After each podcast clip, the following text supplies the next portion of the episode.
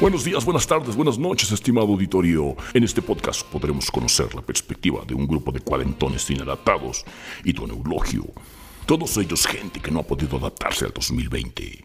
Que las costumbres, las redes, todo eso les cuesta demasiado trabajo para incorporarse al nuevo mundo.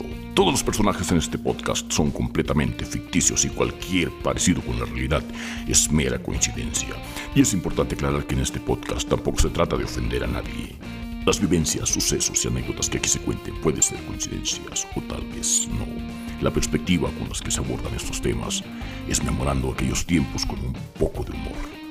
Pero no es la intención ofender, y si alguien se ofende, es su pedo, no el nuestro. Gracias y bienvenidos.